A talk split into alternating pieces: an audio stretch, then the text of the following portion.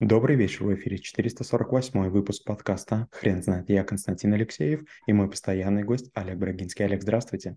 Константин, добрый вечер. Хрен знает, что такое подтекст, но мы попробуем разобраться. Олег, расскажите, какой подтекст мы рассматриваем?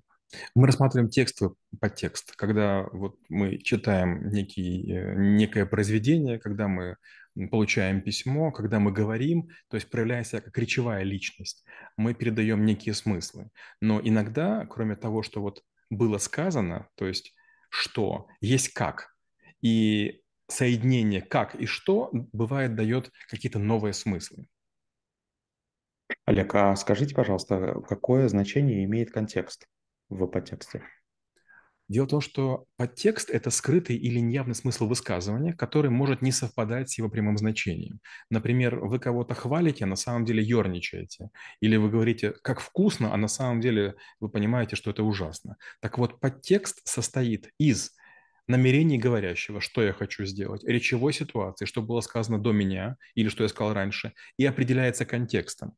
Потому что в одном и том же контексте, а, вернее, в разных контекстах а, может быть разная штука. Например, я говорю, Константин, ну, вы сегодня плаваете на троечку, э, допустим, в бассейне. И с точки зрения контекста это по-разному можно восприняться. Если олимпийский чемпион, то троечка – это высокая оценка.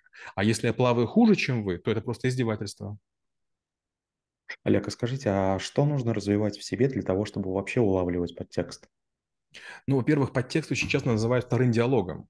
И вот э, когда я учу копирайтингу, или вот сейчас Данил учит копирайтингу, мы много работаем со смыслами. И мы все время говорим, что нельзя допускать, чтобы был второй подтекст. Э, в чем беда людей? В том, что мы называем вещи разными именами, и в том, что мы не заботимся о единстве языка. И когда Конфуция спросили, что бы вы сделали первым, став правителем, он сказал, я бы убедился, что все понимают вещи одинаково. Например, я считаю, что вкусно – это там, не знаю, там то-то, а для кого-то вкусно – это вредная кола. Я считаю, что дешево – это там все, что я могу себе позволить, а для другого дешево – это то, что бесплатно.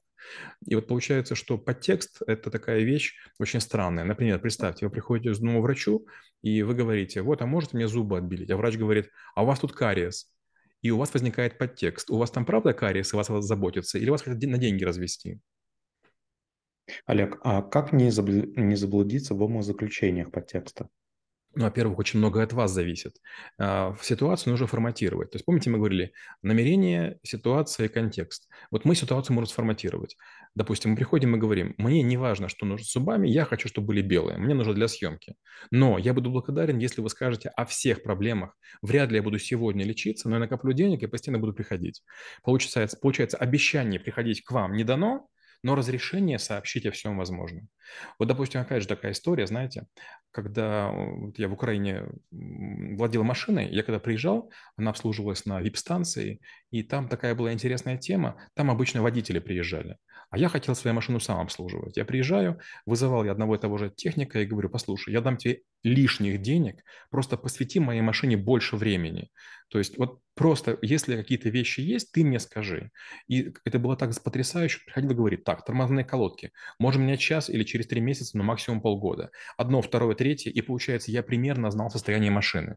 Но когда я спрашивал своих водителей, которые возили меня на машинах банковских, а что вы про машину знаете? Они такие говорят, едет, Получается странная история. Это же твой конь. А вдруг что случится, да, а вдруг ночью, а вдруг там, я утрирую, допустим, погоня будет, да, но все же может произойти, да, в реальной жизни, но это не происходит.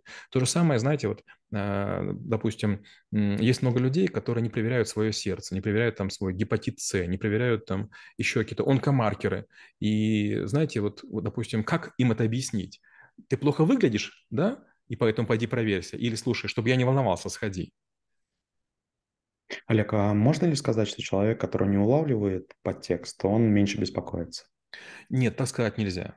Дело в том, что уровень беспокойства, да, anxiety, она зависит не от того, что вас раздражает.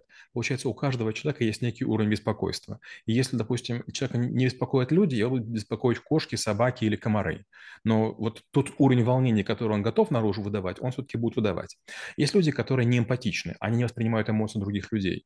И поэтому они жесткие, они очень часто бывают неадекватные. Есть люди, которые не понимают подтекст, и поэтому с ними шутить невозможно. То есть они не понимают второй смысл. Олег, а существует ли правильная формула для, а, для того, чтобы правильно понимать а, подтекст? Нет, такой формулы нет. В первую очередь необходимо а, хорошо знать язык. Например, вот весь английский юмор, он построен на подтексте. А, такой простой пример, допустим, к Черчиллю обращается дама и говорит, если вы были моим мужем, я бы вас отравила. А Черчилль отвечает, если вы были моей женой, я бы выпил этот яд. Какой подтекст? Да вы несносны, как бы, как бы, как бы я бы яд выпил. Но опять же, понимаете, вот от того, насколько вы развиты, и знаете язык, у вас будет много подтекстов. И хорошая история, байка, притча, она рождает бесконечное количество смыслов. Его там нет, этого смысла, но вы придумываете. Есть такой эффект, называется эффект Барнума, когда, допустим, я кому-то рассказываю о чем-то, и вот, допустим, аудитории, и сидят несколько человек, думают, боже мой, это обо мне, а я рассказываю просто о ситуации. Это модель, это схема. Но люди, которые улавливают подтекст, они думают, так, а вдруг это на меня намек? Олег, расскажите, пожалуйста, в какой момент вашей карьеры вы поняли, что это навык? Я, к сожалению, понял это тогда, когда был шефом безопасности. А, я постоянно совершенствовал инструкцию, она была из 18 разделов, чего делать нельзя. Я в какой-то момент понял такую простую вещь. Я человек нерелигиозный, я атеист, но я вдруг понял, что 9 из 10 заповедей сделаны через отрицание, через «не». Это когда я занимался искусственным интеллектом, меня это очень поразило. Я сделал, чего делать нельзя. Не приносить игры, а, не записывать там на внешний носитель информацию, там и кучу-кучу-кучу всего. Программу не устанавливать. Вот. И несколько раз были суд... такие очень серьезные разборки, в том числе судебные. И люди вдруг с помощью адвокатов выкручивались. То есть текст, который я написал, он был слабый. Получается, можно было его так исказить, что как бы ничего человек плохого не сделал. Я подумал, ага, надо делать так, чтобы и текст, и подтекст говорили об одном. Недопустимо, невозможно, не разрешается. Олег, спасибо. Теперь на вопрос, что такое подтекст, будет трудно ответить. Хрен знает.